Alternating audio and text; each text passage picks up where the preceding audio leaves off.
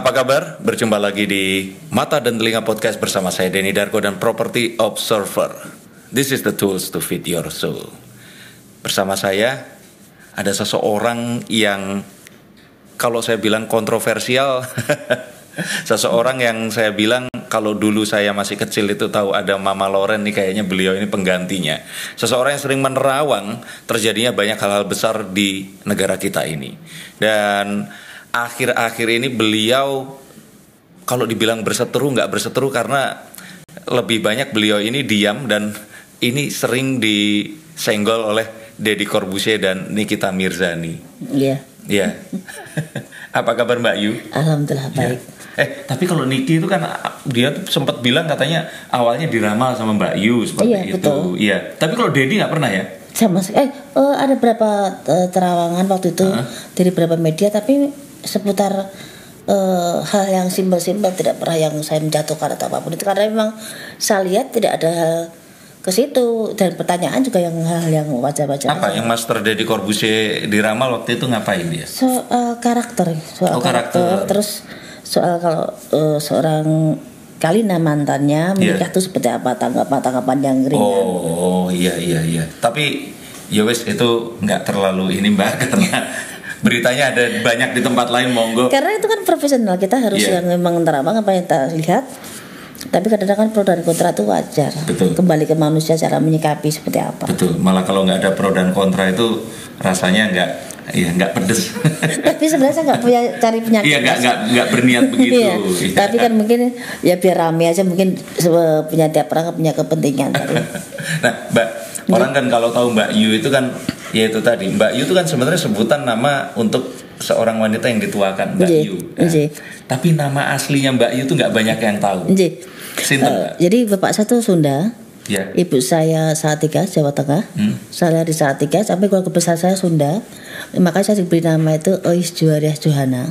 Ois? Ois Juariah Johana. Ya, bapak saya karena Johana diambil belakangnya nama Johananya di situ. Oh. Jadi kalau Juariah itu singkatan dari Johana dan Sustiah ibu saya. Oh. Jadi Ois Juariah Johana seperti itu. Harusnya bisa jadi teteh juga ya, bukan Mbak Yu. Iya. ya? tapi Harusnya. Cuma tapi saya manggil kakak saya Teteh. Oh, teteh. Iya. Berarti Mbak Yu tiasa nyarios Sunda. Insya Allah. Oke, Mbak. eh, sebelum eh, kita ngobrol lebih jauh lagi, orang-orang ini pengen tahu, Mbak Yu ini tuh memang sebenarnya kan biasanya kalau misalkan ada, soalnya ini pertanyaan datang ke saya, Iya. Mas ini jadi pesulap, bapaknya pesulap apa bukan? Itu. Nah, kadang-kadang kan orang selalu bertanya ini buah nggak jatuh Nggih. dari pohonnya. Nah, Mbak Yu ini sebenarnya dulu itu memang lahir dari keluarga paranormal semua, terus harus jadi paranormal atau Ya, bagaimana? jadi gini. Dari keluarga besar ibu saya semua paranormal. Dalam arti seperti ini. Ibunya ibu saya nenek saya Ya. eh, paranormal. Mbah kakung saya, bapaknya mbak bapak ibu Iya. eh, bapaknya ibu saya paranormal. Tapi dari keluarganya Mbah Putri saya, keluarganya juga paranormal. Demang di daerah Karanggede Solo sana. Oh, Terus mbah kakung saya, orang tuanya juga Linuwih juga. Jadi dari keluarga mbah kakung saya itu kakak beradik sepupu semua sebanyak kan paranormal. Tapi yang dari garis ibu ya? Dari garis ibu. Oh. Tapi dari garis, garis bapak, Heeh. mbah saya juga memang punya kelebihan juga. Oh, tapi nggak dipraktekkan. Enggak, karena emang keilmuan saya lebih cenderung ke daerah Jawa. Oh. Karena saya besar dan lahir dan eh, digembleng sama mbah kakung saya. Tapi berbeda ya. Memang kalau eh, keparanormalan Jawa dan Sunda dan mana? Mung- ya, mungkin gini mas, karena kita eh, mbah kakung saya ngajar yang eh, mbah putri saya kejawen, Ya. mbah kakung saya juga kejawen, cuma keilmuannya itu terpisah. Oh, baik. Ya, eh, terus tapi eh, mbah kakung eh, eh, mbah abah saya yang di eh, Bandung dia yang Raja Wali. Hmm. Dalam arti Prabu Siliwangi ke arah sana, terus eh, keilmuan juga kan lain dengan yang di Kejawen. Cuman kita konsepnya juga dalam arti eh, keilmuan itu sama aja, cuman bagaimana kita eh, belajar dan dididik. Ya. Kan eh, kalau Jawa itu lebih riwil mas Iya. lagunya Iya. terus kita harus prihatin kita harus menjadi berapa syarat Hmm. dan itu tidak pernah terpikirkan dalam pikiran saya untuk saya jadi paranormal paling benci saya Mas. Oh, paling, benci. saya jadi eh, Jadi saya ingin mengingkari nasib. Iya. saya tipe-tipe logika Oh. saya tipe logika tipe orang yang apa apa tidak pernah yang mau jelimet saya eh, sep- seperti ini contohnya orang itu jatuh karena kepleset licin. Iya.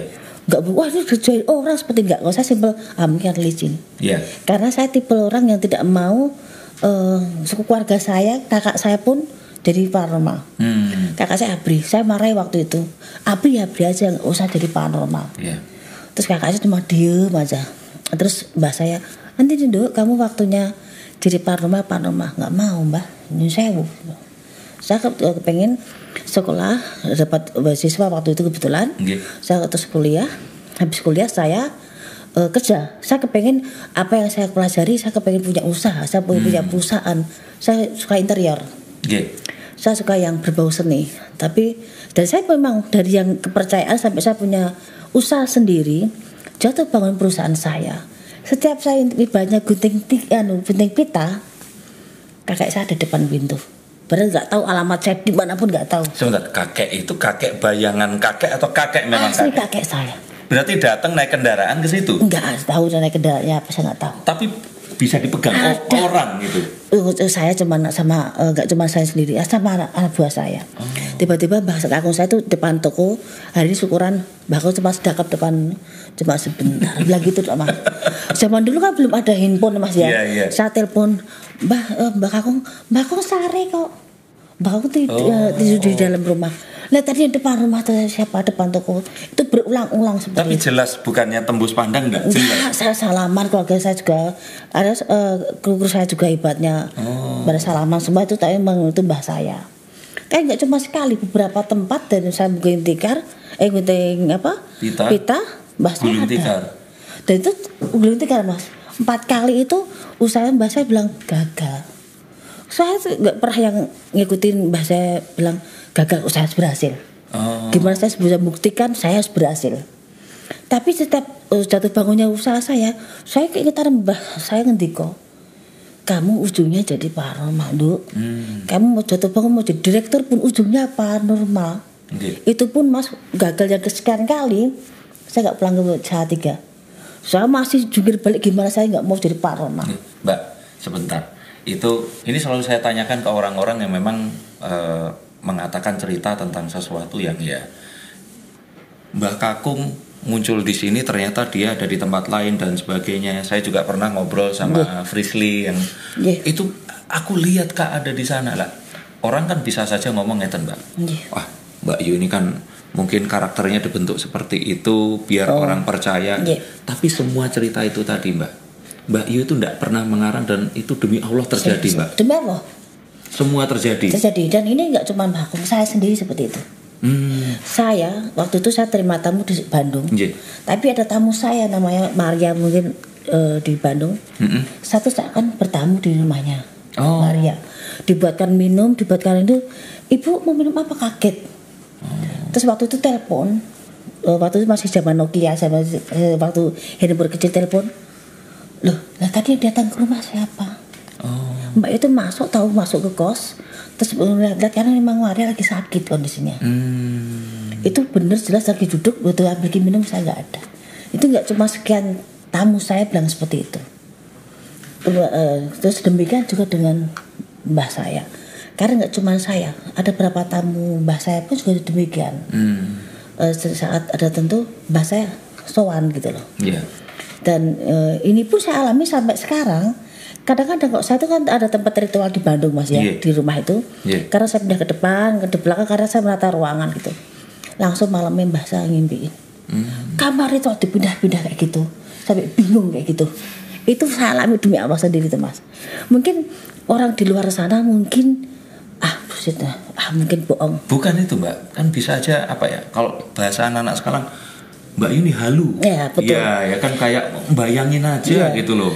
mungkin eh, gini kan udah banyak bahasa nih ke saya mas Iya, ya iya, iya. kok seandainya ada tes kebohongan di situ Iya. kan bisa terdeteksi mas Betul. terlihat Iya.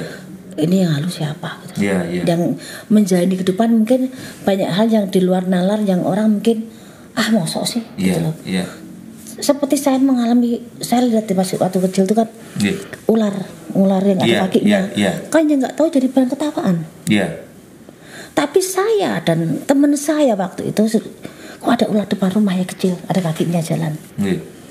itu ular sekitar Ular ada kaki berarti kayak komodo seperti itu orang lihat. nggak nggak besar mas waktu itu masih kecil memang sekian eh, start satu Iya, meter maksudnya kalau ular kan nggak ada kakinya. ya itu ada kakinya betul mas dan ada jenggirnya Oh, dan itu bibik saya itu di berarti belakang kayak saya. naga kecil gitu. Iya, Oh. itu bibik saya tuh. Iya. Itu juga lihat waktu saya pergi, itu depan rumah itu juga ada. Itu saksinya ada waktu itu sama ibu saya, juga bibik saya dan beberapa tamu saya. Itu juga kadang dia ada penampakan di depan rumah. Hmm. Tapi kan yang tahu kan masa lalu saya cerita Betul, kehidupan saya betul. orang sekeliling saya. Betul. Kalau yang nggak tahu kan mungkin jadi bahan ketawaan. Iya, iya. Karena mungkin kok yang eh, tidak memahami jelas saya akan menjelaskan kepada orang yang ilmunya lain ataupun pemahamannya lain akan salah di situ mas. betul, betul. Jadi saya akan bicara dengan orang yang mau mengerti dan orang yang memahami soal keilmuan. Oke. Jadi enggak soal-soal ini saya juga bukan siapa-siapa dan saya Iya. bukan nggak punya lebih apa juga enggak. Cuman Iya. saya menjalani kehidupan saya apa adanya seperti ini Iya, gitu loh. Jadi eh, hal yang di luar nalar tadi saya jalani dari kecil mah. Dari kehidupan yang eh, orang tuh oh, seperti ini, paranormal seperti ini. Saya melihat betapa lelahnya kakek saya, betapa lelahnya nenek saya untuk ibu saya juga ngobatin juga. Jadi eh, pro dan kontra dalam pengobatan pasti ada. Itu pun udah jadi pemikiran saya tuh, saya tidak mau jadi paranormal. Hmm. Saya kepengennya ya saya bekerja, terus saya eh, punya usaha dari keringat saya dan saya melepaskan dunia keluarga saya yang namanya paranormal. Iya. Tapi apa pun itu, keluarga saya ataupun nenek kakek ibu saya mengajarkan hal-hal positif buat kehidupan saya tuh untuk tidak terlalu banyak rajo brono. Apa Rojo Bruno? Waktu itu perhiasan yang berlebihan. Oke, ya. Terus kalaupun kita kehidupan yang eh, hingar-bingar ataupun kehidupan malam saya tidak tahu apa-apa mas. Hmm. Saya tidak tahu yang namanya kafe itu cuma satu dalam seumur hidup saya mungkin satu dua tiga kali mungkin pernah masuk. Hmm. Saya tidak tahu kehidupan yang gelap malam atau kehidupan yang ngerokok pun saya juga tidak. Hmm. Kehidupan yang apa ya, yang neko-neko dalam kehidupan saya saya tidak pernah jalani itu. Iya. Bukan karena saya takut, tapi memang saya punya apa ya, kehidupan saya nggak masuk dalam situ loh mas. Iya. tapi saya disuruh masuk ke saya main ke sawah, ke laut ataupun saya sendiri itu akan saya memahami sekali. Ya, tapi kan kembali lagi Mbak bahwa Mbak Yu seperti itu bukan berarti Mbak Yu juga menjudge orang-orang yang masuk ke situ Oh, sebagai apa masalah. enggak iya. Itu kan ya ini kan sama sendiri. ya sama kayak tadi misalkan orang bilang "Oh, Mbak Yu lihat ular, lihat kakeknya Mbak Yu dan gini gini gini gini. Terus kalau ada orang bilang halu pun ya itu hak mereka biarin Iya, aja betul. ya karena eh, Mbak Yu pun juga ya berarti hormati juga Mbak Yu yang lihat seperti itu gitu. Iya. Ya, sama kayak ini juga orang mau pergi ke kafe ke klub atau apa ya silakan. Iya. Kan- Kalau Mbak Yu itu kan seperti dibilang Iya. pantangan juga. Ya pokoknya Mbak Yu nggak nggak ke situ aja Betul. gitu ya. Itu kan tiap orang kan punya eh, rasa nyaman ataupun Iya. kegemaran ataupun hobi ataupun memang diperlukan itu kan Iya. kembali ke manusianya sendiri mas. iya, iya. Eh, saya juga punya keluarga yang ibaratnya suka eh, ke kafe nongkrong itu kan ke kebutuhan kita. Iya, dan tetap keluarga. Iya. Terus jadi nggak. Enggak, emang sayanya yang pakem. Iya. Bukan karena eh, mereka yang bermasalah, tapi sayanya yang bermasalah. Dalam Iya. arti saya tidak eh, tidak gampang bergaul dengan orang. Iya. Saya tidak mudah untuk bisa interaksi dengan orang. Iya. Saya perlu waktu untuk saya sekedar makan bareng pun loh mas. Iya. Saya perlu waktu untuk memikirkan itu. Hmm. Karena saya diajak makan siang sama eh, Sekar itu, ketemu sa- satu manajer siapa. Saya duduk di meja makan cuma diem dulu mas, sambil tunggu bilnya saya dapat. Hmm. Saya baru bisa interaksi ngomong. Iya. Saya mungkin udah terbiasa saya sendiri. Kalaupun saya sendiri paling saya ngelukis, saya buat puisi, Iya. saya eh, desain-desain ruangan, Iya. dan saya mungkin itu tidak bagus. Jadi saya perlu interaksi. Kita tuh perlu komunikasi dengan orang. Iya. Kita perlu gaul dengan orang. Se 46 tahun ini saya, nah ini lepas sih. Se 46 tahun ini saya baru ke puncak baru sekali. Puncak Bogor. Bogor. Iya. Loh, Saya Mbak itu Yu pun- tinggal di Jakarta, Bandung. Namanya siapa? Ois. Masa? Betul mas, demi Allah. Saat itu bukan nggak diajak sama tim saya, saya Iya. nggak akan ke puncak. Saya cuma bayangin, puncak itu ada apa sih kok pada orang ke puncak? Taman mini saya belum pernah masuk. Mbak, Mbak, nuwun sewu lho, Mbak. Tapi kalau itu nggak normal beneran loh, Mbak. Harus ke taman mini, Mbak. Ke puncak. Belum pernah. saya taman mini belum pernah mas. Saya ke Ancol mungkin sekitar tiga kalian. Iya, kalau kancol tiga Iya. kali ya semua orang mungkin. Tapi Itu- ke taman mini harus loh, Mbak. belum pernah Mas. makanya saya tuh bayangin saya kalau namanya ke mall saya sampai ke mall yang besar pun tak hitung mas Hmm. ke Senayan situ saya mungkin sekitar empat kali ke Great Indonesia mungkin sekali Itu juga kali ketemu sama orang. itu pun ketemu kan terus siapa pun awasan Bintaro mudah muluk di situ nggak ke mana kan saya tipe gitu kalau ke situ ya ke situ Iya, iya, tipe iya, seperti iya. itu jadi kalau saya tuh kalau nggak dimulai atau diajak Iya. saya susah Mbak Nusewu, saya tuh harusnya buka kartu, tapi dengerin Mbak Yu tuh kayak terhipnotis terus. Lupa ini tadi. Iya iya, jadi ceritanya gini Mbak, kalau di sini semua pertanyaan itu berdasarkan kartu yang dibuka. Oh, Ngoten, monggo. Mbak. Coba monggo diacak dulu kartunya Oh, Mbak. Iya. wah ini agak mewah kartunya ini biasanya Baru. mainnya 41 Baru soalnya 41. saya nggak Iya. nggak pintar main-main seperti ini Eh, udah kalau udah ambil satu aja yang mana aja. Satu boleh Nggih. acak Acak dari mana aja. Nah, dah ditaruh lagi, Mbak. Nah, five of wands ini pertikaian, Mbak. Oke. Perbedaan pendapat, pendapat, ya Mbak ya. Nah, berarti kalau tadi dibilang eh, Mbak Yu sempat sama Eyang itu pengennya mengingkari nasib, pengennya nggak mau pasrah sama ini semua dan menjalani itu. Nah, berarti Mbak Yu sudah buka empat kali dan empat-empatnya gulung tikar. Nggih. Nah, akhirnya kapan pertikaian ini selesai, Mbak? Bahwa ya wes lah dah saya Iya. belajar juga gitu. Jadi gini mas, eh,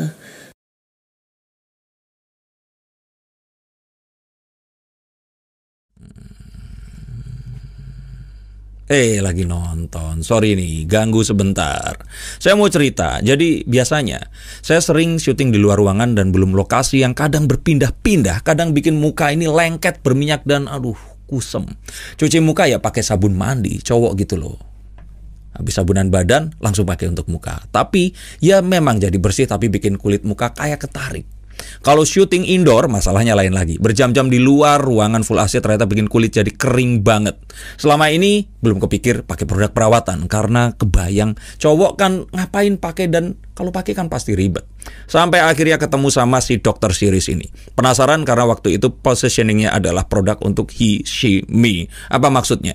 Ternyata produk ini bisa digunakan untuk pria dan juga untuk wanita. Can you imagine? Simple penggunaannya.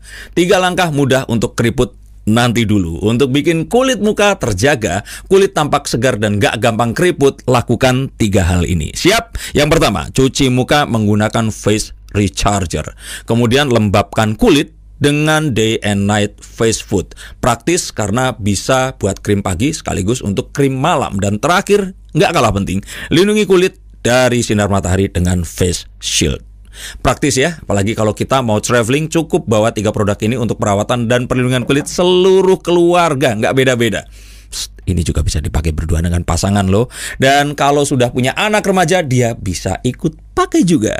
Belinya di mana? Nah, yang mau beli bisa langsung ke website www.drseries.id atau bisa juga di official store kita di Tokopedia and Shopee.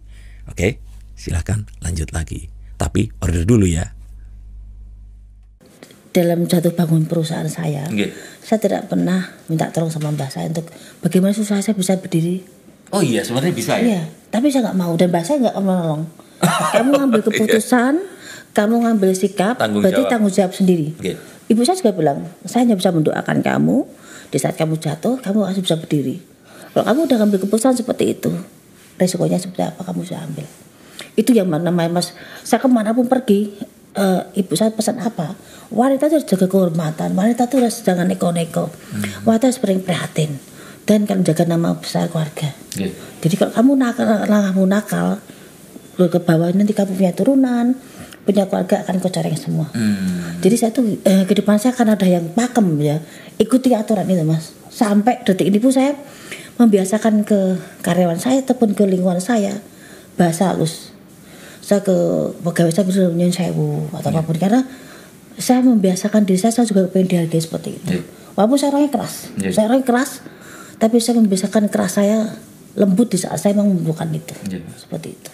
Berarti memang sebenarnya eh, akhirnya Mbak Yu itu tadi ya Berdamai. berdamai dengan semua apa takdir kalau dibilang. itu mungkin eh, saya waktu itu perusahaan saya dibohongi sama saya udah tahu pas eh, teman saya akan bohongi saya cuman saya berpikir ah dia sahabat saya nggak mungkin dia akan bohongi saya Tapi dia akan bohongi saya, saya tahu Ini, itu. ini berarti mirip Roy Kiyoshi yang di uangnya dibawa kabur sama Manajer. katanya manajernya. Iya. Iya.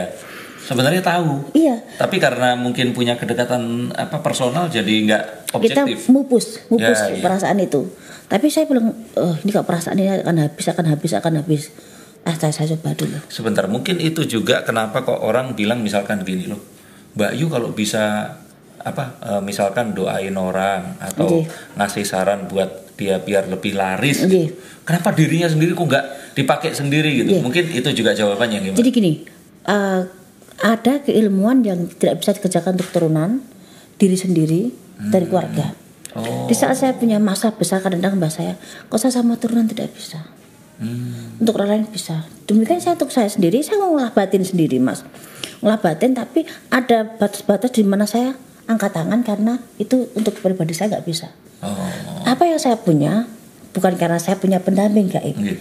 tapi pendamping gaib atau keluarga saya bilang kamu punya dari keringat kamu, kerja keras jungkir balik kamu apa pun itu dapat atau enggaknya itu dari kamu bukan dari yang gaib. Jadi kadang orang bilang wah mbak Ibu punya ini ini karena enggak orang lain yang nggak tahu akan bicara seperti itu. Tapi sekeliling saya ataupun keluarga saya tahu saya bekerja keras. Saya bukan tipe orang yang cuma satu sisi dan saya akan terus berusaha semaksimal mungkin itu. Hmm. Tapi kan kembali lagi ke manusia mas. Cara menyikapi suatu masalah seperti apa? Karena eh, dalam kehidupan ini kan Pro dan kontra pasti ada. Betul. Di saat saya titik balik saya Udah hancur dan saya napas saya udah angkat tangan. Saya sempat yang namanya Tidur di makam bapak saya. Saya ngerenung terus saya sendiri di apa eh, tanah keluarga ibu saya sendiri di sawah. Ada rumah yang di sana. Terus saya sempat eh, tidur di beberapa makam tapi memang saya prihatin adalah aku sendiri yang saya selaku seperti eh, seperti langkah-langkah apa sambil saya puasa mutih terus Pak. terus saya ada eh, seorang yang ngasih tahu gini waktunya kamu ke Bandung saya waktu ke Bandung itu udah sudah jalani hampir 13 tahun saya tidak pernah ke Bandung Hmm. tapi kalau secara eh, wirawiri saya sering ke Bandung tapi Iya. saya tidak tahu Nggak menetap. Ya, saya cuman belanja, belanja untuk keperluan interior saya. Saya pulang lagi ke Semarang. Hmm. Tapi dari kecil, eh, mungkin kalau katakan totalnya saya ke keluarga saya, saya hampir 20 tahun tidak pernah ke Bandung. Oh. Ya, tapi semenjak saya punya usaha, saya sering rawiri. Ya. Nah, setelah itu, saya dengan modal uang terakhir saya, saya berangkat ke Bandung. Itu pun masih banyak hal gaib yang saya temui, Mas. Saya pagi-pagi subuh, saya naik bis, di pertengah perjalanan, saya mikir dengan uang terakhir saya, saya akan sampai ke Bandung. Di tengah jalan Mas di Sumedang, tiba-tiba bis berhenti. Kenapa mbak? Katanya ganti bis lagi. Oh oper. Iya, sampai di sana saya kan tidak tahu sama sekali Bandung. Tiba-tiba ada anak SMA duduk samping saya bilang, Mbak mau ke mana? Saya mau ke daerah Sindang Laya di Bandung seperti ini. Saya kebetulan tinggal di situ. Hmm, dia. Dia eh, tinggal di mana di Bandung itu di alamat yang di Sindang Laya itu. Sampai sana eh, anak itu malah bayari ongkos saya mas. itu anak SMA mas. Sampai tempatnya eh, maghrib maghrib itu sampai di Sindang Laya itu. Terus eh, cari alamat yang keluarga saya nggak ada yang tahu. Karena ojek-ojek baru semua ada dari situ. Tahu sekian itu mas. Itu Terus- tahun 90-an berarti ya? Bukan tahun 2000 Oh 2000 udah? 2012 2013 eh Oh, maaf 2002. 2013an Loh 2013 berarti kan itu Mbak Yu nggak bisa googling atau apa waktu itu? itu mas kondisi saya udah waktu di Semarang HP saya hilang semuanya saya cuma baju bawa cuma satu itu kebetulan hancur-hancuran mas jadi HP saya waktu itu saya bawa tuh bawa dua zaman dulu HP masih lipat itu Iya iya iya. Sony Ericsson tuh jadi satu tak tinggal saat sampai Bandung saya telepon bibi saya pakai telepon tangga Mbak ini 2003 atau 2013? berapa sih Oh, 2004, Oh iya 2003 maaf. 2004 iya kalau HP-nya masih seperti itu Iya. 2003 2004 Mbak. 2004 Iya eh, bibi saya iya. tinggal di ke daerah lain. Hmm. Saya nggak tahu bibi satu siapa nama itu waktu kecil siapa. Hmm. Terus eh, oh saya ingat 2013 sih Lumpur Lapindo Santrama Iya, itu. iya. Terus eh, waktu itu saya sampai sana, saya waktu masih pakai yang model lipat itu, itu pun sebenarnya baterai kan di pasangan tuh mas. Betul. Itu nggak bisa dihubungi ke mana, saya hubungi siapa, saya bingung. Anak itu yang nelpon ke orang Hmm. untuk eh, siapa yang bisa nganter saya ke lokasi keluarga Iya. saya. Sampai sana tiba-tiba ada ojek yang udah hampir tiga tahun nggak pernah turun tiba-tiba Di hari turun. itu turun? Iya, turun katanya pengen ojek ternyata itu keluarga dari keluarga saya sendiri. Ya Allah. diantarkan lah sampai ke rumah mas. Cuman eh, keluarga saya tuh diantarkan. Jadi saya tuh nggak tahu saya waktu ke- masa kecil pernah di sini tapi saya kan asing mas. Iya. bu saya masuk keluarga saya pernah nangis semua. Oh ini ada keluarganya anak eh, Nana Johana seperti seperti ini semuanya tapi di- kondisi itu pun saya tuh eh, bukan tipe nganggur saya datang saya ke, saya punya kenalan di Bandung dia juga butuh jasa interior saya gambar lagi di situ dan sambil bekerja tapi saya memang kebiasaan puasa Hmm. dan bekerja saya memang prihatin puasa karena memang eh, saya kebiasaan kalau dalam saat keadaan eh, apa jatuh ataupun saya lagi tidak nyaman saya mesti puasa Ya, sebentar Mbak. Iya. Berhenti di situ dulu. Ada dua hal. Yang pertama, berarti Mbak Yu waktu itu kuliahnya di Jogja. Jogja, ngambil Iya. jurusannya? Saya di, ambil di marketing. Cuman saya waktu di Pindah. Semarang sempat ngambil lagi di interior desain interior. Oh desain Ya. interior, berarti sama kita mbak ya.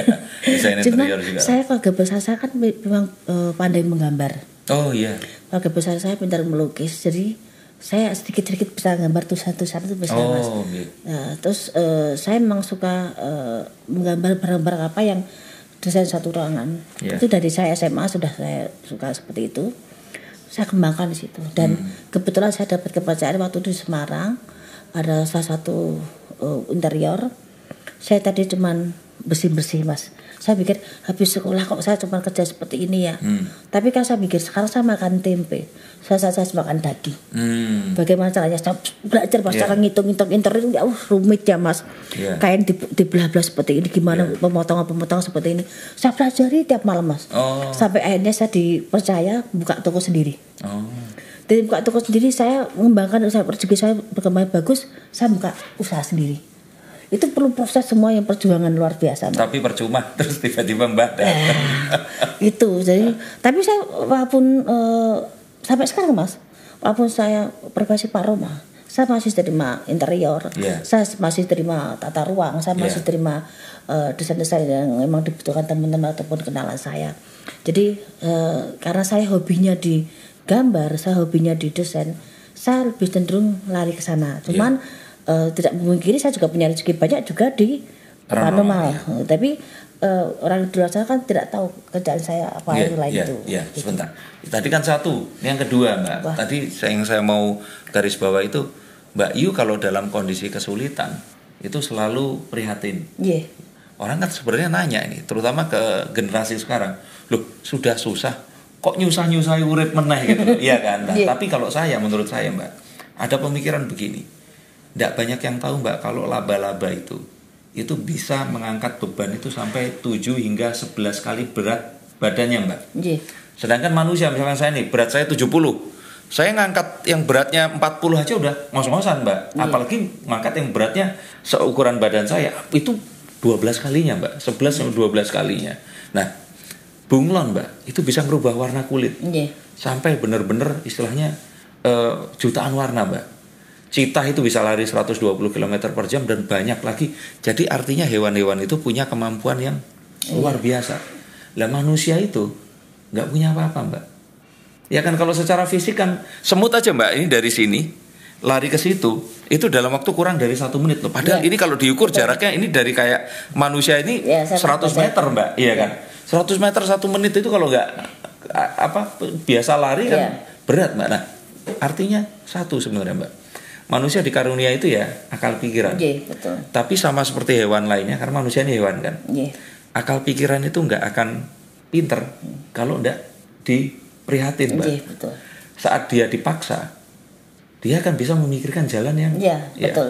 Dia harus luwe, Iya. harus bener-bener ya itu tadi Iya. melean itu tadi ya. Iya. Kalau orang orang Jawi kan seperti Iya, itu, Mbak. betul. Jadi kan eh, mungkin hal seperti ini mungkin diterapkan sekarang mungkin jarang orang yang melakukan. Iya. Kalau saya kan eh, karena terbiasa hidup saya tuh eh, membiasakan untuk Wah, sampai sekarang Bu Mas kalau saya eh, perlu saya masih puasa weton, saya masih puasa Senin Kamis kadang ada saya lakukan tapi juga masih puasa eh, putih untuk apa eh, religiusnya saya, untuk keilmuan saya atau puasa-puasa tentu memang itu pekerjaan saya. Ya, katanya apa? Pati geni ya. Ya, kalau Pati geni itu memadamkan api yang ada di dalam diri ya, dan memang kita namanya patik ini memang ada dua versi mas kita eh, apa ya fil- filter diri kita sendiri kita juga masuk dalam suatu ruangan untuk kesunyian kita bagaimana menyikapi suatu permasalahan namanya puasa macam-macam mas Iya.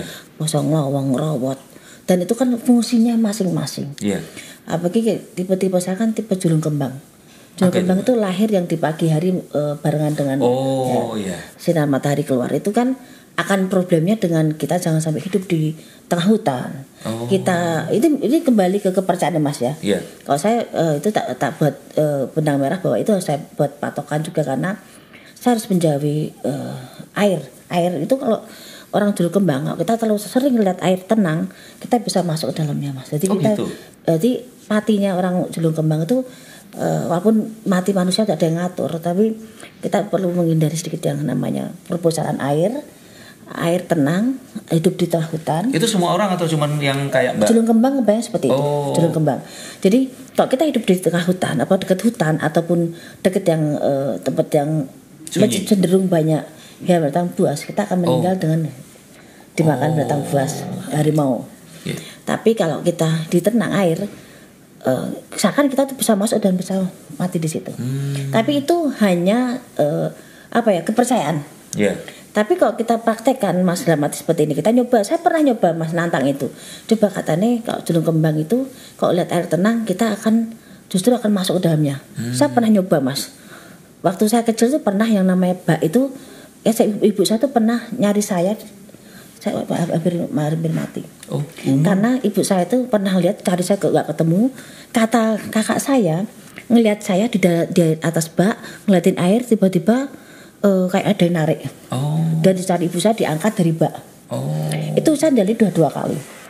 Terus saya waktu eh, SMA saya pernah mau hampir ke gulung ombak. Karena eh, saya pada posisi jauh. Itu sama, sama kakak saya yang keseret saya saya juga terus per- pernah eh, apa air tak waktu ya, sekitar dua tahun ke, ke belakang saya nantang itu coba sampai di mana? Karena saya tipe orang penasaran. Benar mas saya lihat sebentar aja seakan kita langsung kayak masuk ke dalam gitu. Saya bisa narik diri. Mungkin nggak tahu ya tiap orang punya punya Pemahaman yang berbeda. ya penanganan sendiri dan pola pikir sendiri sendiri tapi saya lebih mending eh, menghindari hal yang sudah ada gambaran seperti itu daripada saya menantang itu. Kalau saya percaya mbak, seperti orang menganggap kalau eh, oh zodiak seperti itu. Zodiak kan cuma buat anak SMA dan anak-anak ini. Mbak, saya berpikir begini. Manusia ini kan sebenarnya kan kita tuh kayak baterai, ada listriknya dan sumber energinya itu dikeluarkan sendiri oleh tubuh kita. Nah, kebayangkan kalau kita lahir, otomatis kan bumi ini kan ada magnetnya mbak. Pasang surutnya laut itu kan ditarik sama magnetnya bumi dan bulan. Nah, waktu kita lahir, letak planet, magnet yang ada di bumi semuanya itu berpengaruh, Mbak. Nggih, betul. Apalagi ya tadi panjenengan bilang kalau eh, oh lahir dikala matahari itu menjelang Iya. terbit seperti itu. Berarti kan mungkin saja magnet yang akan menarik magnet yang seperti itu. Nggih. Makanya kan kalau dulu siapa Ki Joko Bodo itu pernah yang bikin ramalan atau kamu cocoknya di air. Nah, Iya. seperti itu Ada mungkin ini ya, rek ini. gitu. Iya, rek spasi. Oke, sebentar. Eh, ambil kartu lagi, Mbak. Ini Iya. sebenarnya udah ke- terlalu panjang ini jawabannya untuk satu kartu ini, Mbak. Monggo. Jadi eh, soal air pun sekarang kenyataannya saya kan juga sering ritual Iya. ke laut mas, mandiin tamu-tamu saya dan memang saya punya Iya. kehidupan yang tidak jauh dari laut selatan. Iya. Itu pun sekarang juga eh, saya, saya jalani, tapi saya punya garis di mana saya nggak boleh melangkah lebih dari itu. Oh. Karena memang ada pakemnya, ada aturannya di mana saya tidak boleh em, ada apa ya aturannya. Dan tiap orang beda-beda. Ya, dan saya melakukan itu eh, dari beberapa terawangan ataupun beberapa ritual ataupun memang pendamping saya juga dari Laut Selatan. Oh, baik. Nah, ini aja ada di Ace of Cups. Ace of Cups itu tentang perasaan kenyamanan, Mbak. Nggih. Tentang saat kita memulai sesuatu dan sebagainya. Nah, Mbak Yu ini menjalankan ini semua, Mbak. Nggih. Ini tuh kalau seandainya bukan seandainya ya. Dalam satu waktu itu tuh lebih condong ke yang paranormal atau ke desainnya itu tadi. Kalau katakan untuk kehidupan saya Nggih. paranormal. Paranormal. Karena saya perlu eh, dengan paranormal saya Nggih. lebih banyak prihatin, lebih banyak yang eh, bersifat yang eh, religius saya. karena eh, apa mas ya hobi sama pekerjaan akan lain mas Nggih. kalau hobi saya memang gambar Nggih. melukis desain itu hobi saya di samping saya punya pekerjaan itu dari dulu Hmm. Tapi kalau sekarang yang saya jalani paranormal Hmm. itu kan satu tanggung jawab saya sebagai eh, pekerjaan saya Nggih. tapi eh, tidak hal yang pekerjaan yang tidak pernah saya minta dan saya tolak tapi kalau udah di titik ini berarti apa pun itu kan udah tanggung jawab saya risiko Iya. saya dengan segala isinya Iya. gitu loh tapi orang yang tidak bisa eh, tidak tidak memahami saya dan menghujat saya mungkin kenapa jadi paranormal karena mereka tidak tahu perjalanan saya Iya. Dan eh, saya anggap rasa saya yang tertunda aja Iya.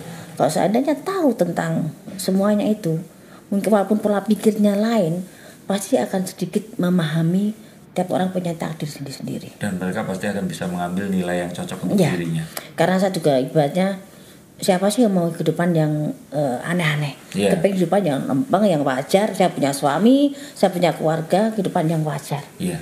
siapa sih yang mendambakan itu Iya. gitu loh tapi kan kita lihat realitanya saya harus menghadapi seperti ini dan tapi saya yakin di saat saya menghadapi seperti ini Tuhan sudah punya maksud sendiri tersembunyi yang harus saya jalani yang harus saya kerjakan dan semoga di depan ada hadiah yang besar buat saya Iya. Iya. Iya. walaupun nanti hadiahnya buruk baik buruknya itu udah ada tadi tua Hmm. yang udah luar biasa buat saya Berarti Mbak Yu ini masih juga eh, apa ya? Kalau di orang bilang walaupun dua-duanya ini interior dan itu kan sebenarnya sama-sama ngobatin orang, Mbak. Lah iya dong. Orang itu kalau datang perlu kebutuhan interior berarti dia kan sakit dengan kondisi yang Iya. ya kalau belajar feng shui, Mbak. Itu pengaruh, Mbak.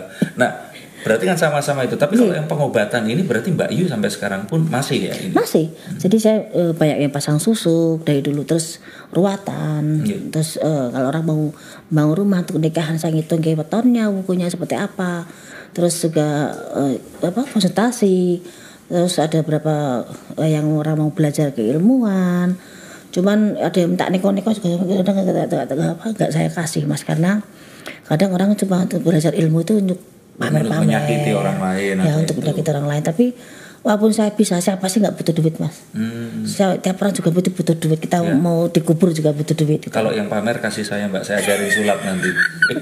Nah, banyak permintaan Iya makanya. Nah, cuman itu tadi Mbak. Berarti kalau misalkan memang banyak waktu ke situ Mbak. Nah, cara bagi waktunya bagaimana ini untuk kenyamanannya Mbak saya ini kan tadi? jarang tidur mas. Dari SMP saya tuh jarang tidur dan tidur cuma dalam satu hari paling satu jam dua jam itu serius mas Hmm. demi Allah waktu saya di saya jarang tidur siang jadi tidur siang tuh bagi satu kenikmatan luar biasa Oh, kalau bisa tidur siang. Terus ke malam tuh saya tuh nggak pernah tidur sampai jam 12 ya nggak malam nggak pernah. Jam 5, jam 6, kadang jam 4 pagi baru tidur. Oh. Jadi jam setengah 7, jam 6 udah bangun lagi. Jadi tidur bangun satu rep dah. Itu dari saya alami dari SMP. Karena satu capek sendiri melihat orang tidur. Kok enak ya tidur kayak pernah ngeliatin tidur kok enak kapan saya bisa seperti itu. Terus saya tidak lihat detik jam loh mas. Iya. Detik jam itu kan maju. Tak, Iya. tak, tak. Kok saya nggak mundur dulu. Tak, tak, tak baru maju. Oh. Itu saya lihat dari jam dinding, jam tangan saya seperti itu. Saya bertanya ini artinya apa ya kok saya tiap lihat jam detiknya mundur duluan. Apa mata saya yang keliru? Setelah saya eh, lihat-lihat buku referensi itu data dan saya tanya-tanya ke beberapa mbah saya itu kehidupan eh, di dunia lain. Oh. Jadi eh, di bumi seperti ini, di yang kasat mata seperti itu Hmm. seperti itu ceritanya seperti jadi saya penasaran apa kalau saya jarang tidur seperti ini dan itu dari SMP saya jalani dan saya sering mas eh, sekolah itu nggak tidur sama sekali langsung mandi berangkat lagi malam seperti itu terus eh, sampai sekarang pun saya kadang nggak tidur pagi saya rawatan saya pergi ke mana-kemana ya sudah biasa aja Hmm. gitu Ya, jadi nggak nggak semuanya tetap nyaman buat Mbak Yu. nyaman saya bagi antara saya kan kalau malam eh, sendirian di ruangan gitu saya saya apa ngejak ke banyak tamu kadang udah selesai saya gambar sendirian Berarti intinya Mbak, yang penting itu Mbak Yu melakukan apa yang ditakdirkan menjadi paranormal. Nah, setelah Mbak Yu jadi paranormal, mau usaha apa pun baru bisa ya. Kalau dulu kan mengingkari jadi Iya. paranormal, usaha apa pun Iya. berhentikan. Jadi kayak orang zaman dulu kok saya kerja mas ya, aku kerja gitu orang minta obat sama saya, zaman dulu udah ngobatin saya mas. Hmm. Eh, zaman saya punya interior udah pada minta obat udah. Hmm. Sering ada usaha melahirkan ataupun usaha hamil ataupun eh, jodoh. Jadi eh, saya kerja dulu, nanti ketemu, jam berapa nih ngobatinya asalnya tak doain ini, ini. Udah Kalau sekarang saya nggak bisa yang langsung gampang itu ngobati dulu baru saya bisa interior dibalik waktunya ngerti, seperti itu. Ngerti, ngerti. Oke, ternyata itu syaratnya. mbak, monggo mbak lagi mbak. Ini kita akan sampai lima kartu mbak. Sebentar. Ini aja. Ya. Oke. Nah, the eight of wands. Ini tuh tentang bagaimana kita menjalani hidup. Semua orang pengennya cepat mbak. Nggih. Semua orang pengennya tuh yuk cepat-cepat semua ditumpuk kita Iya. pengen segera selesai. Nah tapi mbak, ini mau nanya aja. Dulu kan mbak Yu sempat kuliah juga. Nggih. Ada semester 1, semester 2, Nggih. semester 3 lulus. Kalau ngelanjutin lagi bisa juga. Saya kan ngambil S2 juga Nggih. mbak. Nah kalau saya mau ambil S3 juga bisa juga. Nggih. Kalau di pelatihan paranormal mbak, itu tuh ada level-levelnya Nggih, atau enggak mbak? ada. Jadi Coba gini. mbak Yu ceritakan. jenjangnya seperti ini mas. Jadi eh, kebutuhan apa tingkatan apa yang eh, untuk kita eh, secara kebutuhan itu bisa kita jalani seperti ini Eh, mbah saya mandang saya kamu cukup di ilmu ini. Kamu nggak perlu ke ilmu yang itu. Itu cara pandang mbah saya. Nggih. kalau mbah putri saya akan- akan bilang nggak perlu ilmu itu udah begini saja tapi saya kan cenderung ke mbah kakung saya. Nggih. saya ngikutin saran mbah kakung. Kamu puasa muti 40 hari kamu seperti ini karena kamu akan nanti akan seperti ini. Saya tuh mas ngejak ke ritual. Ya udah masak dermo aja mas. Hmm. nggak proses punya fantasi seperti enggak pernah. Nggih, nggih. Eh, bisa puasa? Jih mbah. Bisa seperti ini? Jih mbah. Saya nggak pernah yang berpikir ah moga-moga nggak jadi paranormal. Ah saya malas dan batin saya seperti itu. Iya. mbah saya bilang dipenke dibenerke namanya udah punya niat udah diniati orang tua harus seperti itu. Jih mbah jadi satu kadang sampai batin saya takut mas. Jadi eh, ada satu hal. Nanti kamu mat di hari ini di bulan ini sama mbah kakung kamu ritual saya eh, ke opening itu ya namanya saya naik perahu mas. Saya kok paling takut naik perahu mas Iya. ya. Kamu naik perahu tak bawain garam tak bawain ini besok ditancap ke di eh, apa di perahunya sama korek api korek kayu itu mas. Tak tiup. Kamu kalau memang jodohmu jadi paroma seperti gambaran saya kamu akan ketemu saya di sini. Hmm. cuma ditutup mata saya. Kayak ditiup aja mas sama mbah saya tuh. Mbah saya nunggu di situ. Cuma saya nggak tahu tuh waktunya berapa lama cuman saya kok butuh melek. Mbah saya pas di situ itu katanya udah tiga hari. Nah, betul mas tiga hari di tengah laut. itu eh, kayak rawa Oh rawa, Ya. iya iya. Tapi dalam sepanjang perjalanan saya naik, eh, naik perahu itu bukan rawa mas, itu suatu kayak perkampungan kayak apa ya tempat yang besar yang itu banyak hutan tapi ada kayak rawa sendiri tapi itu kayak jalan lurus banyak kehidupan loh mas, bukan rawa. Tapi rasanya tiga hari. Saya nggak tahu itu berapa tiga hari tapi tahu-tahu, gue udah, udah, udah tiga hari dulu. Rasanya berapa lama? Sejam? Saya nggak tahu ya cuma rasanya kayak cuman saya nggak terbuai lihat kok seperti ini kehidupannya ya? Kok ada orang-orang seperti ini ya? Kok ada yang seperti ini ya? Ada orang yang diikat ya orang seperti banyak hal kejadian yang saya lihat. Itu ya emang agak lama tapi saya nggak tahu waktu tiga hari mas. Tahu taunya do waktunya kue eh, Melek gitu. melek. Itu pun saya belum melek mas. Oh. cuma kayak apa ada dengar, dengar suara itu? Karena sepanjang saya jalan itu ada yang manggil. Eh, Jadi ternyata itu apa mbak? Yang mbak Yu lihat? kehidupan di situ kehidupan di rawa itu Jadi yang tak kasat matanya Iya. itu kelihatannya pas itu. Ya karena gini mas, eh, di rawa itu eh, terkenal kalau ada suatu kejadian besar, malamnya akan ada gamelan, bunyi, Oh. ada bis masuk satu situ gereng. Iya iya. Dan itu memang masuk kawasan Nyai Kidul. Sebentar, bis masuk itu berarti bis gaib. I- Bis asli kecelakaan besar itu masuk. Oh sebelum Iya. ada kecelakaan Jadi itu malamnya ada dengar-dengar. oh. ya ada kuningan, ada suara apa. Terus itu kan terkenal baru kelinting mas di situ legendanya itu. Jadi Hmm. dulu itu perkampungan karena ada cerita baru kelinting itu. eh, terus itu ada ular besar tuh.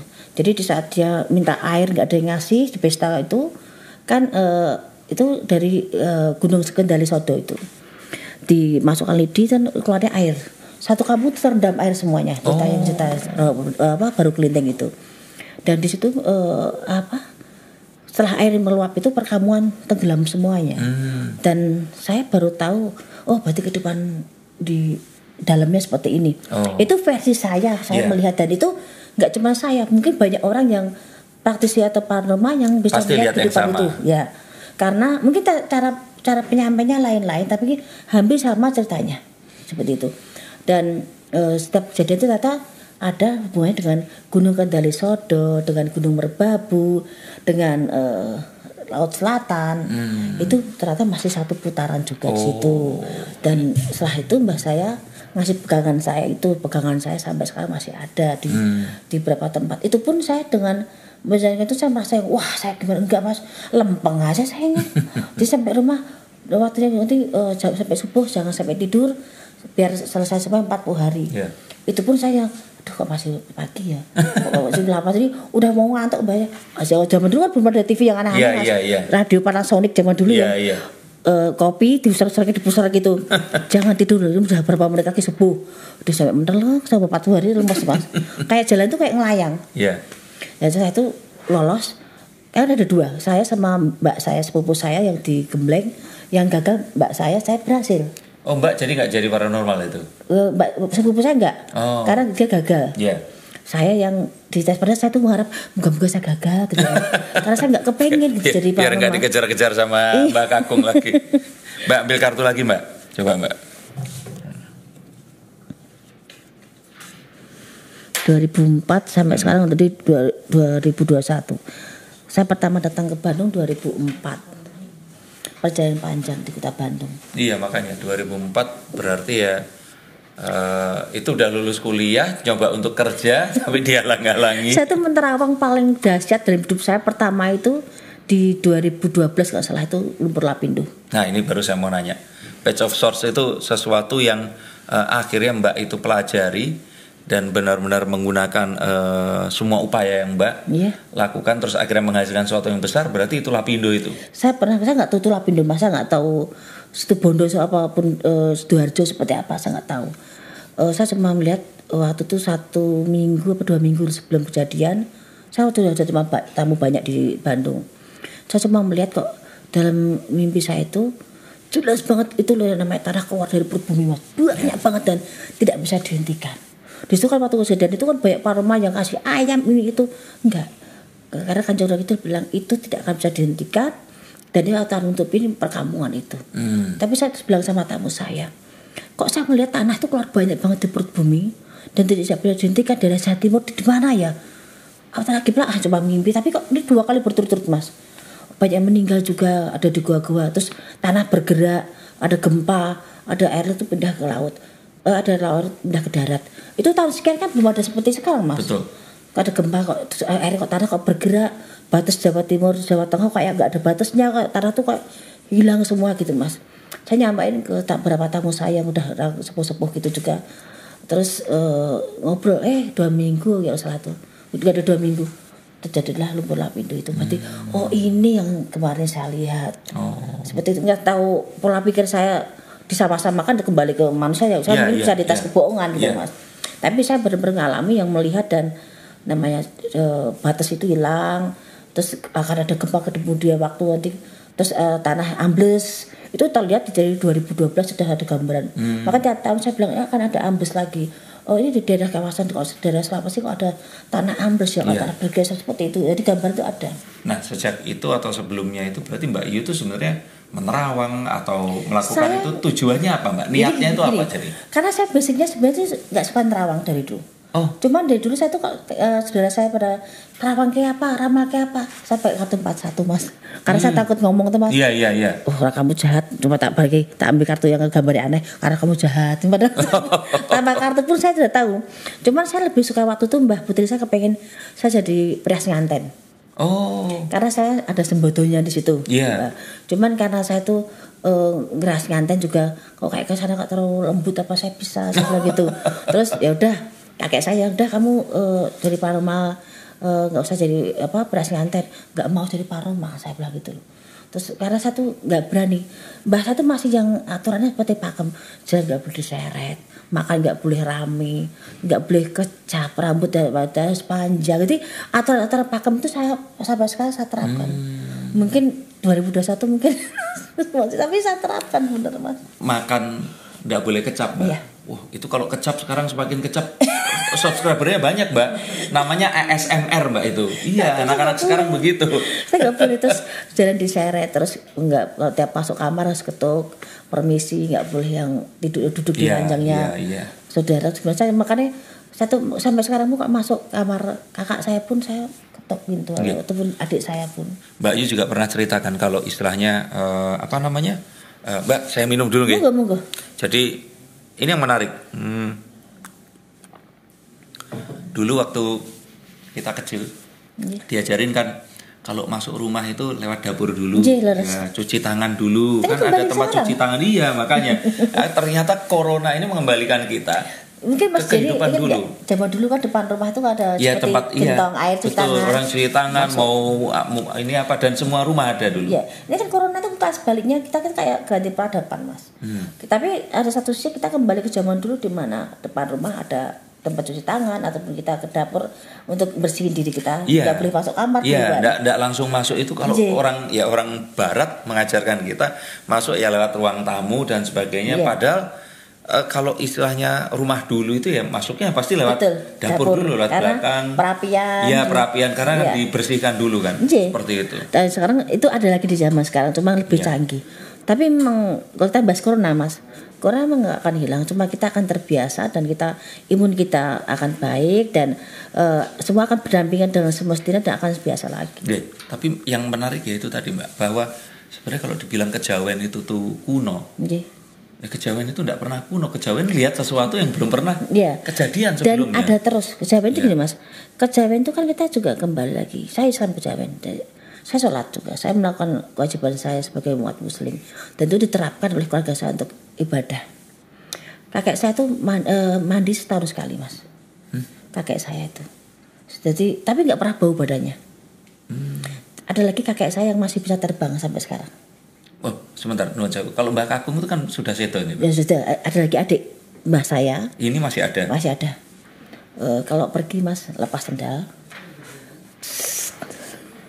sampai sekarang masih hidup mas Nah, ini kan kalau seperti ini kan kembali lagi, Mbak. Nggih. Kalau misalkan saya kan, ya kalau nggak lihat ya nggak percaya. Saya sekarang percaya kan sama Mbak Yu Iya. karena saya percaya sama Mbak Yu. Nah, tapi kalau orang yang di sini ini kan pasti akan nanya. mungkin keluarga saya sebagian tahu dan orang sebagian tahu beliau Hmm. masih ada di saat tiga juga kemarin saya juga sowan karena eh, habis sakit beliau. Jadi saya nengok karena mbah putri saya juga lagi gerah.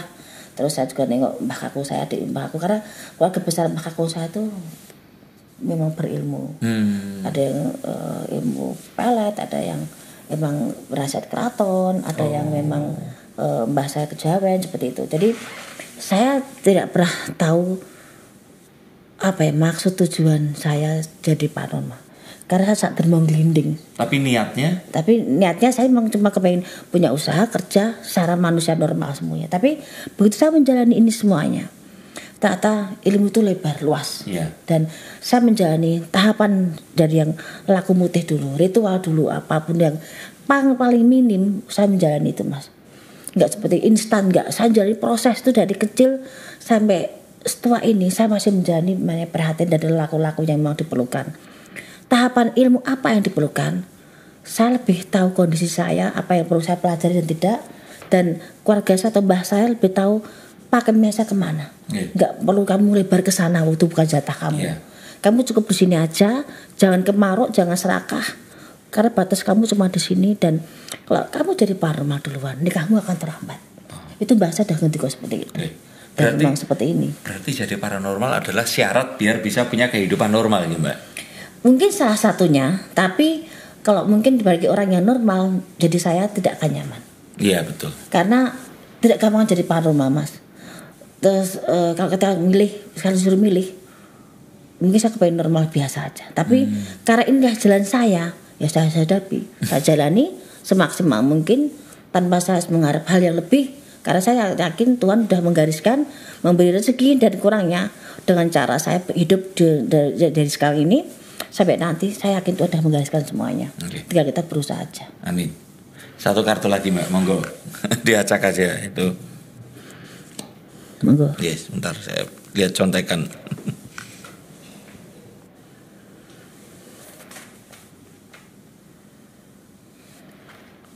Nah, the three of swords itu sesuatu yang eh, membuat kita itu patah hati.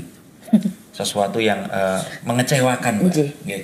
Dan mengecewakan bukan artinya terus kemudian misalkan, Mbak, eh, wah saat itu rumah saya kena longsor. Iya. Apa terus kita marahin tanah benci sama tanahnya Iya. enggak?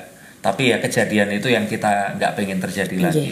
Nah yang mengecewakan Mbak, misalkan ya seperti orang berkomentar sama Mbak Yu, Iya. terus istilahnya tuh eh, orang me- menjudge Mbak Yu Iya. seperti itu, yang ya ya itu hak mereka. Iya, Ya betul. kan? Nah, dan Mbak Yu pun istilahnya kan kalau kita ngomong sebagai seorang public figure ini resikonya Mbak, Iya. iya kan karena Mbak Yu ini milik semua orang Iya. dan semua orang kalau komentar ya ya udah ya Iya. kan Mbak Yu bisa saja jadi seorang eh, paranormal yang non di Indonesia ini paranormal berarti kan ada ratusan Mbak Iya. dan nggak semua orang terkenal seperti Mbak Yu Iya. dan mereka hidupnya juga lebih tentram kan Iya. nah Mbak Yu sekarang memilih nongol di TV otomatis kan memilih juga untuk siap-siap dikomentarin orang Iya. tapi yang paling menyakitkan Mbak jadi gini. eh saya paling menjaga keluarga besar saya, keluarga saya, terutama saya ini pekerjaan saya. Iya. Saya tidak mau pekerjaan saya sampai ke ranah keluarga saya jadi belah pikiran. Di saat eh, waktu ada berapa kemarin saya terawang soal Kang Sule sama Te- Kang Teddy. Nggih. Itu ibu saya sampai almarhum ibu saya bilang, "Do kok ibadah seperti ini, saya tuh nggak tega kamu dihujat seperti ini." Tapi saya bilang, "Bu, eh, terawangan saya memang seperti itu. Saya tidak bisa bohong ataupun mengarang cerita bahwa karakter seorang memang seperti itu dan akan seperti ini. Coba ibu saya jadi pikiran nah itu beban saya di mana saya punya masalah ataupun punya pekerjaan saya menyangkut eh, segala risikonya, tapi kesenggol menjadi pikiran keluarga saya, sahabat saya ataupun tim saya atau lingkungan saya. Karena bagi saya ini pekerjaan saya tanggung jawab saya dan saya mengambil risiko itu berarti saya tanggung jawab. Saya tidak mau ranahnya ke melebar ke mana-mana. Nggih. Tapi memang satu bagaimanapun sekuat-kuatnya saya, saya juga rapuh. Nggih. Saya punya sisi di mana saya juga perlu orang lain. Nggih. Tapi eh, hujatan yang paling menyakitkan adalah di saat mereka menyangkut keluarga saya ataupun orang dekat saya. Hmm. Kok saya mungkin tak kuat-kuatnya saya masih bisa diem. Kalau ke Mbak Yu-nya. Iya. Iya. Saya bukan tipe orang tipe ribut. Nggih. Saya tipe orang kalau mending kamu ke sini kita duduk bareng kita bicara. Eh, mungkin saya menjelaskan dengan orang yang tidak suka ataupun orang yang eh, berselisih paham ataupun orang yang tidak sepaham dengan saya Oke. pasti akan lain hasilnya mas. Iya. Tapi saya yakin orang orang yang pintar, orang yang eh, apa bijak, dia akan berbicara dengan merangkul dengan cara yang terhormat, tidak cara dengan menjatuhkan ataupun dengan cara yang mengejat seorang. Tapi dengan eh, kita menerawang, maksud tujuan saya dari sekian terawangan coba monggo dilihat. Saya ingin kewaspadaan. Nggih. Saya ingin eh, berjaga-jaga. Ayo, ada kejadian terawangan saya seperti ini, kita hati-hati loh. Kita jangan sampai kita terprovokasi loh. Jangan sampai kita eh, punya masalah yang bersangkutan. Ayo hati-hati dengan terawangan saya ini. Maksud saya jangan sampai terlihat kejadian. Nggih. Maksud saya nasihat seperti itu karena saya tidak punya arah ke sana untuk secara pribadi. Saya bekerja terawang juga karena profesional dan ada satu pertanyaan mas. Kok saya seakan gini, eh, seakan saya mengundang media terawang biar eh, setelah kejadian baru ngomong enggak loh mas kan saya berapa lihat di beberapa video itu seakan setelah kejadian saya buat press con tidak sama sekali. Oh. jadi setiap tahun tuh saya ulang tahun saudara saya Iya. di bulan November. Karena beberapa media kan mesti kan tiap tahun kan minta terawangan saya nih mas. Iya. Nah, Dikumpulin sekalian. saya kumpulin sekalian. Ayo nih ada eh, makan-makan ada eh, kita lagi bersyukur. Ayo sekalian makan bareng. Ada surprise ayo kita eh, bahagia bareng. Iya. sekalian tak kumpulkan di sini. Sekalian waktu ulang tahun bibit saya. Sekalian saya membuat itu hmm. peskon itu siapa media yang mau datang silahkan Iya. nah itu kan terawangan itu kan November 2020 Iya. untuk 2021 tapi isinya tidak 2021 saja Hmm. soal pergantian presiden itu tidak Iya. seperti itu Iya. kan itu bahasanya kan coba didengarkan Iya, iya. kan Betul. ada bahasa-bahasa seakan kepengen eh, presiden lengser iya. dan ada juga eh, politik pemanas itu emang pergantian 2024 dan ke- kenapa saya klarifikasi waktu terawangan kedua saya tidak mengklarifikasi terawangan saya Hmm. tapi saya klarifikasi maksud tujuan saya bukan presiden lengser tahun 2021 tapi banyak bahasa-bahasa yang menginginkan presiden lengser di tahun 2021 Non Jawa. Mungkin saja itu yang dimaksud sama ya suargi ibu bahwa wes tondo ojo ngeramal yang seperti itu Iya. gitu, gitu. Mungkin yang dimaksud itu ya kalau ngeramal artis kan yang Iya. tersinggung ya biar artisnya aja gitu. Tapi kalau ngeramal itu kan takutnya gitu loh Mbak, apalagi kalau politik. Iya. Politik itu kan kata-kata Mbak Yu itu bisa dipenggal. Iya. Terus Itu nanti akan dipergunakan gitu. yang saya klarifikasi di situ mas Iya. Eh, yang di akun-akun kan saya baca itu Iya. gambar saya sandingi sama presiden Iya. saya sedangkan saya kan juga waktu itu salah satu dari Iya, simpatisan. eh, simpatisannya Iya. Bap- Bapak Pak Jokowi. juga Pak Iya. Jokowi juga Iya. dan eh, dipenggal dengan bahasa-bahasa yang sebenarnya itu tidak ada di benak saya Iya. seandainya di situ ada tes kebohongan kan saya bisa orang terlihat bahwa maksud pikiran saya sama Bukan, nggak yang iya, gitu loh. betul, saya nggak bilang emang di 2024 nanti baru selesai. Iya. Dan saya biasa mas membuat terawangan tuh di buku. Dan maksudnya kan gini, maksudnya Mbak Yu di sini 2024 nanti ganti presiden itu artinya malah positif. Artinya Pak Jokowi tidak akan melakukan cara apa pun untuk memperlama lagi kekuasaannya, betul gitu? Karena eh, Mas Bini mungkin pernah melihat dulu. Iya. Kan eh, presiden, eh, saya ada tulisannya tuh. De- presiden sampai 2024 tapi di 2021 banyak eh, kepentingan-kepentingan politik eh, terus eh, ada eh, menginginkan eh, ada banyak banyak suara menginginkan presiden lengser tapi 2024 presiden masih sampai di situ. Oke. tapi kan orang yang tidak tahu kan itu kan banyak mas. Ada yang pendeta ada yang ulama-ulama agama bilang eh, katanya saya eh, bilang bahwa presiden lengser di 2021 lain mas Itu artinya gini Mbak, gitu kalau menurut saya nih, ini oknum-oknum dari eh, kalau saya bilang oknum wartawan. Ya, enggak semuanya. Ini segelintir kecil wartawan tuh suka begini Mbak. Misalkan datang nih, saya, saya wartawan, saya ketemu Mbak Yu. Mbak Yu, kemarin Denny Darko bilang kalau Mbak Yu, kemarin Denny Darko bilang kalau Mbak Yu ini eh, apa namanya semua ramalannya itu meleset. Menurut Mbak Yu gimana? Lah, Mbak Yu kan nggak sempat buat googling dulu nyari, terus nelpon saya atau apa. Kan pendapat itu langsung ditanya. kan? Iya. Nah, Mbak Yu sudah berpendapat, Mbak Yu pendapatnya nanti diadu ke saya, datang. Mas Denny, Mbak Yu kemarin ngomong begini begini buat mereka. Trafficnya Mbak yang Iya. dicari. Kalau saya sebagai mas, saya tidak akan menyalahkan media menyalahkan apa. karena bagaimanapun saya besar dari Oknum, Mbak. media. Oknum. Tapi oknum-oknum Iya, itu yang oknum itu kadang-kadang kan- itu, banyak akun-akun yang bodong mas, akun-akun yang Iya, ngawur. iya, betul. Tapi kan walaupun bodong, mereka kan tetap wartawan karena Iya. kan mewartakan itu, Mbak. Iya. Dan eh, gambar saya dipotong, gambar tahanan, Iya. gambar saya di tulisan saya dibuat ngawur. Ada lagi yang saya tahu Iya, yang eh, apa namanya? eh, iblis betina ini Iya. akhirnya di penjara. Iya, itu- itu yang nonton sampai satu juta lebih. Iya. Padahal saya gini mas, saya yakin kehidupan kita pasti ada yang ngatur Iya, semuanya mas. betul. Eh, saya bukan siapa-siapa, saya tidak pernah nantang siapa-siapa dan saya tidak tahu politik. Iya. Saya hanya saat dermo sekedar menerawang. Itu gambaran saya ke- kepengen kita tuh waspada, ayo jangan sampai kita terkena provokasi dan bisa kita flashback di 2020 saya terawang 2019 untuk 2020 bahwa akan jadi huru hara besar di tahun 2020 kan itu kejadian. Nah ini akan tercipta lagi di tahun 2021 tapi di situ kan saya bilang hati-hati jangan sampai kita eh, ke bawah kita harus waspada kita jaga NKRI seperti itu. Tapi kan orang nggak bilang sisi baiknya mas. Orang pasti lebih suka melihat sisi buruknya. Iya. padahal yang saya maksud apa yang ngomong siapa tapi hasilnya seperti apa. Tapi itu bagi saya udahlah itu kembali ke manusia. Yang penting saya sebagai anak bangsa saya kepengen kita damai Iya. kembali ke orang suka dan tidak sukanya percaya dan tidak percaya kita kan eh, wajib percaya sama di atas dan kita punya punya Tuhan Iya. saya selalu bilang kalaupun terawangan saya benar anggap saja kebetulan. Kebetulan. tapi kalau kita soal acuan terawangan ini jangan dibuat acuan ini hanya terawangan Jangan percaya juga ya jangan sama percaya. Iya. kita percaya saya sama yang kuasa ini hanya kerjaan saya saya tanya wartawan media-media saya jawab dan kalaupun ada kurang lebihnya saya minta maaf. Iya. walaupun ada eh, tidak nyaman buat yang saya terawang saya juga minta maaf. Tapi maksud saya untuk kewaspadaan bukan untuk provokasi atau apa pun itu. Saya tidak tahu politik. Iya. saya tidak tahu kehidupan seperti itu gitu loh.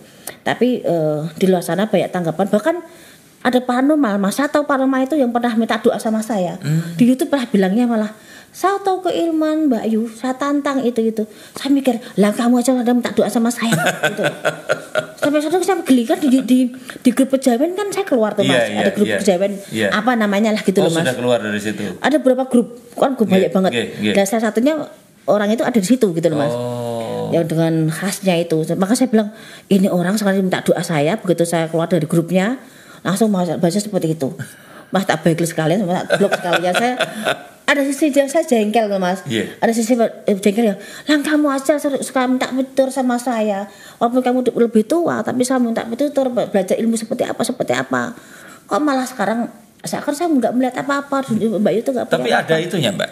Memang ada etikanya ya. Oh, Eh, iya. Orang orang kalau bahasa Inggrisnya do and don'ts. Iya. Jadi kayak yang boleh dan yang nggak boleh itu seperti apa? jadi gini mas kita Iya. mungkin itu nggak ada etikanya J. itu kembali ke manusianya kok. J. Bagaimana kita pernah bertemu, kita berkenal ataupun kita eh, menghargai satu sama lain. Itu kembali ke manusia sifat Iya. karakternya. Iya.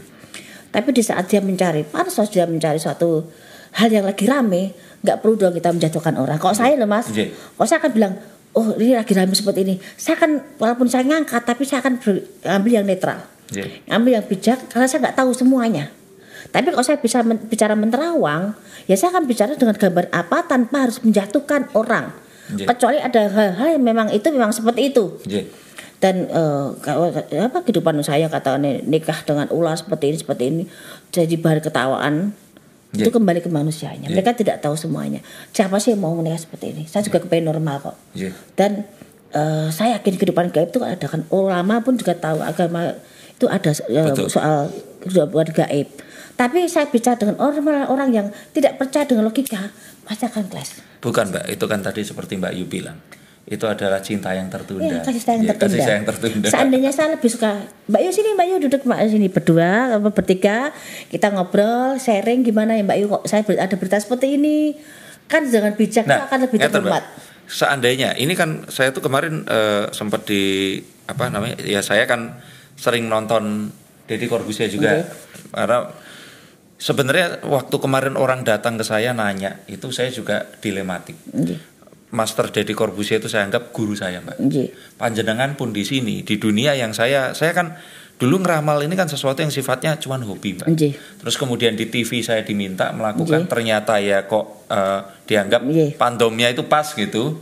Nah, terus saya banyak juga akhirnya nonton tayangan panjenengan, Nggih. belajar bagaimana cara menyampaikan apa namanya eh, prediksi Nggih. dan sebagainya. Nah, pas kemarin terus terjadi ini tuh jujur saya juga Bingung. bingung bukan bingung harus memihak enggak karena Iya. enggak ada yang harus dipihaki Betul, betul. cuman gimana caranya biar sama-sama enak gitu loh nah makanya saya bilang mbak eh, nah saya punya nomornya Master Dedi Corbuzier ini kalau nanti panjenengan kerso nanti mungkin ngobrol sama tim atau gimana saya atau cenderung lebih seperti ini mas, karena saya bukan tipe mulai. Kalau emang diperlukan kapan pun, saya kan tadi bilang, dipanggil pun saya akan bicara di situ menjelaskan dengan versi saya. sebentar sebentar Mbak Yu tuh kalau ngomong kan suka panjang. Nggih. Nah, saya singkatin. Berarti Mbak Yu kalau seandainya eh, seorang Deddy Corbuzier ini mengundang untuk klarifikasi ngobrol sama beliau, panjenengan kerso. Nggak masalah. Oke. saya tipe- tiba-tiba terbuka, tiba-tiba ngobrol, tiba-tiba Oke. orang bisa menjelaskan. Tapi kembali lagi mas, saya harus bicara dengan orang yang eh, pola pikir yang bijak dalam arti gini. Saya nggak mau menggurui Nggih. dan saya tidak tidak mau digurui. Saya kepengen kita ngobrol di posisi yang nyaman. Ya, tapi kan gini, Mbak. Eh, kalau saya kira tadi juga pas ketemu sama tim saya, ya, eh, ada Bu Ratna di situ. Beliau itu ngomong kan itu tadi. Mbak Yu ini ternyata kalau ketemu itu beda ya seperti itu. Karena panjenengan tuh memang kalau di TV sama di YouTube itu galak, Mbak. Jadi kayak kayak bener-bener ngomongnya cepet, pandangannya tajam. Terus kalau mengatakan sesuatu itu nggak ada tedeng aling-aling, langsung di ini. Nah, orang kalau mau ketemu panjenengan pun itu pasti was-was mbak, takut. Nanti terus dia dikasih tahu kamu mati sekian tahun lagi kan gawat mbak gitu. Nah, sama kayak Master Deddy Corbuzier ini. Sebenarnya kalau kita tahu orangnya mbak, orangnya itu sebenarnya lembut sekali.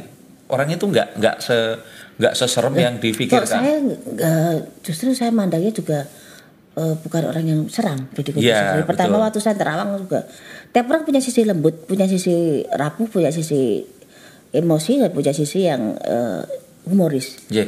Tapi eh, di sini kan eh, saya bicara melihat hanya karena di YouTube-nya. Betul. Nah, Bukan maksud saya gini, nanti pas ketemu, Mbak, kalau Ya. saya kalau beliaunya juga mau nih Master Deddy Corbuzier, beliau sudah oke kalau mau diundang monggo silahkan nanti siap datang wong sama-sama Bintaro, Tangsel gitu. Nah, maksud saya gini, Mbak, pas ketemu sebaiknya ketemunya jangan di pas di depan layar ngobrol dulu aja karena lembutnya pas lembut itu kan sebelum action nah itu eh, ketemu seperti itu Kalau saya nanti gini, cari feel-nya dulu. Iya. Jadi saya kan orangnya kan baru waktu dulu tapi eh, saya profesional kayak memang saya dipanggil Ya. monggo kita lebih saya lebih suka diskusi ngomong menjelaskan Iya. keilmuan saya eh, secara gamblang dan diterima apa enggaknya walaupun saya juga tipe logika Iya. kembali ke cara kita menghargai profesi masing-masing Iya. saya punya profesi beliau juga punya profesi dan orang di luar sana eh, anggap saya gila hortolol eh, terus eh, sampah apa pun itu saatnya di tes kebohongan mas kalau seandainya saya normal nih nggak ada Iya. apa-apa Iya. siapa yang merasa rugi? Betul. Sebenarnya saya, saya pribadi. Iya, iya. Keluarga saya seperti apa, eh, di sakit hati mungkin sebagai Iya. keluarga sahabat-sahabat saya seperti apa. Tapi kembali lagi rasa saya yang tertunda. Iya. Jadi keputusan tidak tahu saya, Eh, yang hujat saya tidak tahu saya secara pribadi. Jadi mereka berhak bicara apa pun itu, Iya. karena ini dunia sudah semakin seperti ini mas Iya. kehidupan. Jadi apa pun pro dan kontra kehidupan saya ataupun Iya. dua sana nggak cuma saya pasti akan ada orang suka dan tidak suka Betul. tapi alangkah baiknya kita menghargai profesi masing-masing Iya. ada pertanyaan seperti ini mas Gimana? Eh, apa dengan dihujat dia eh, tahu apa pun itu mati rezeki seorang bayu bagi saya enggak insya Allah Hmm. Eh, sepi ramenya ataupun tidak punya rezeki apa tidaknya dengan berbagai masalah saya yakin Tuhan sudah menggariskan semuanya Iya. dengan ada masalah seperti ini saya yakin Tuhan juga akan berezeki saya ke depan seperti apa Iya. dan masa ini pembelajaran buat saya untuk eh, apa eh, lebih baik lagi dan saya juga bingung dengan provokasi karena saya di pemikiran saya tidak ada seperti itu mas gitu loh saya sebagai anak bangsa saya pengen ini waspada jangan sampai kita kena Iya. kita jaga-jaga semuanya karena eh, kita di titik yang lagi susah hidupan Iya. kita takutnya orang akan terpancing untuk berbuat yang negatif Betul. seperti itu kalau saya seperti si- sesimpel itu Iya. tapi jadi lebar karena ya mungkin omongan saya Iya. apa pun itu saya juga minta maaf kalau jadi Ya, rame ya siap. Mbak Yu sudah meminta maaf karena menjadi rame. iya Eh, jadi gaduh kan jadi orang Iya. masa bising siapa sih Mbak Ayu Iya. saya nggak mau bikin orang repot Iya, oke. Dan itu tadi kalau ternyata diundang pun untuk klarifikasi, monggo. Nggak ditanya langsung. Dan kalau ditanya kayak itu, Mbak Yu beneran itu nikah sama apa eh, ular seperti itu? Mbak Yu nanti akan jelaskan juga ya. Ya, misalkan saya punya foto-fotonya loh mas bagian Hmm. yang di saat saya ritual eh badan saya keluar sisiknya Iya. Ada berapa tempat itu saya masih punya fotonya loh Iya. Dan saya kira Mas Deddy Corbuzier pasti mengundang karena kemarin orang yang percaya sama UFO aja diundang, Mbak. Iya.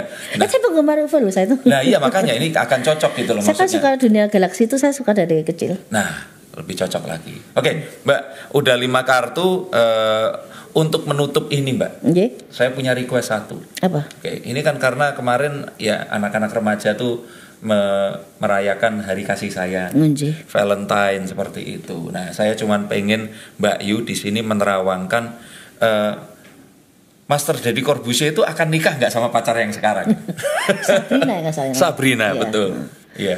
kalau menurut saya gini loh sebenarnya itu bisa nikah tapi kok kayak mau melangkah ke depan itu kayak berat gitu loh Hmm. mungkin kalau misalnya mungkin eh, baiknya menikah baiknya Baiknya menikah. tapi mereka sudah sama-sama Dewasa. umur kok Iya. Jadi mau menikah apa enggak keputusan mereka karena satu sisi eh, Dedi punya prinsip seperti ini, Sabda seperti ini, tapi Sabda sudah berusaha mengerti seorang Dedi. Oh. Dan Dedi ibaratnya butuh seorang yang kuat di samping sang eh, Dedi kan nggak gampang eh, menimbulkan apa mendatangkan seorang perempuan untuk berhubungan dan di situ ada Aska di situ. Dia Iya. menjaga perasaan seorang anak laki-laki. Jadi akan menikah ini. bisa nikah Oh, bisa nikah nggih? Iya. Nah, kalau nikah akan lama atau ganti lagi?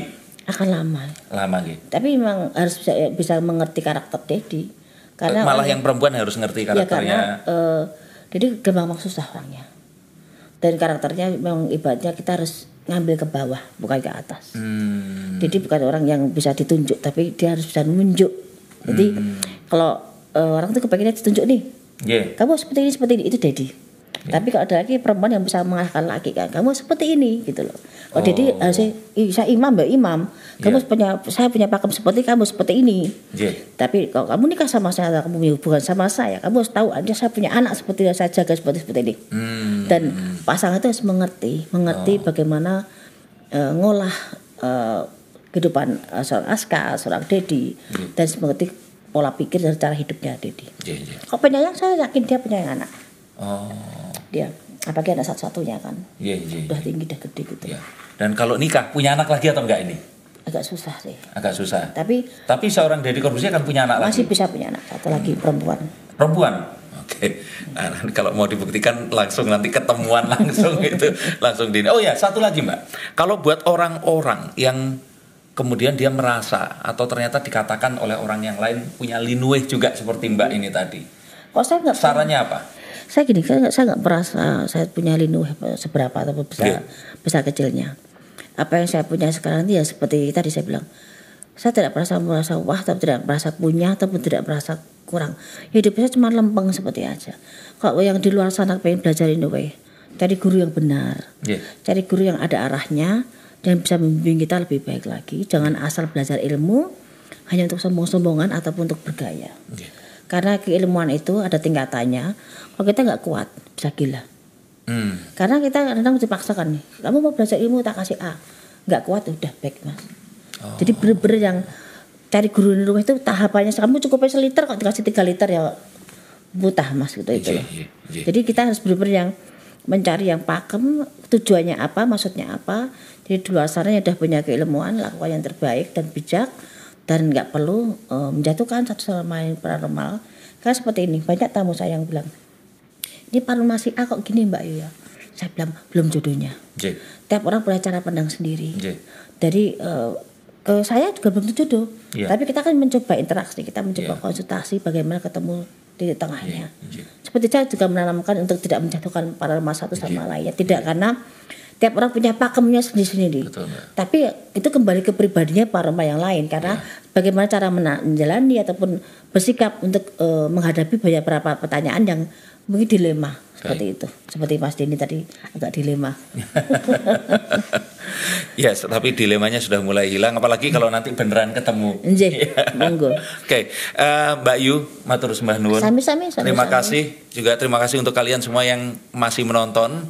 Semoga apa pun yang tadi kita bicarakan, kita nggak pengen apa apa ya membuat orang itu percaya nih, Mbak. Iya, betul. Kita hanya pengen cerita ini yang diyakini oleh Mbak Yu. Bahkan saya dan sama Mbak Yu pun banyak keyakinan yang berbeda. Iya. Tapi ya ini kita sampaikan agar kita punya banyak sudut pikir agar kita nggak terus ya itu tadi. Ya pada dasarnya nggak menghakimi orang lain, Iya. bisa menerima bahwa kita berbeda dan perbedaan itu sebenarnya yang malah bisa menyatukan kita semua. Dan berpikir positif, Mas. Berpikir positif, Oh. kita bijak dan mau sedikit berpikir arti eh, ucapan seorang ataupun entah sahabat ataupun terawangan kita berpikir secara bijak tidak boleh kita langsung mengecat mengumpulkan dengan pola pikir kita sendiri Iya. ya akhirnya jadi bumerang dan jadi masalah Oke.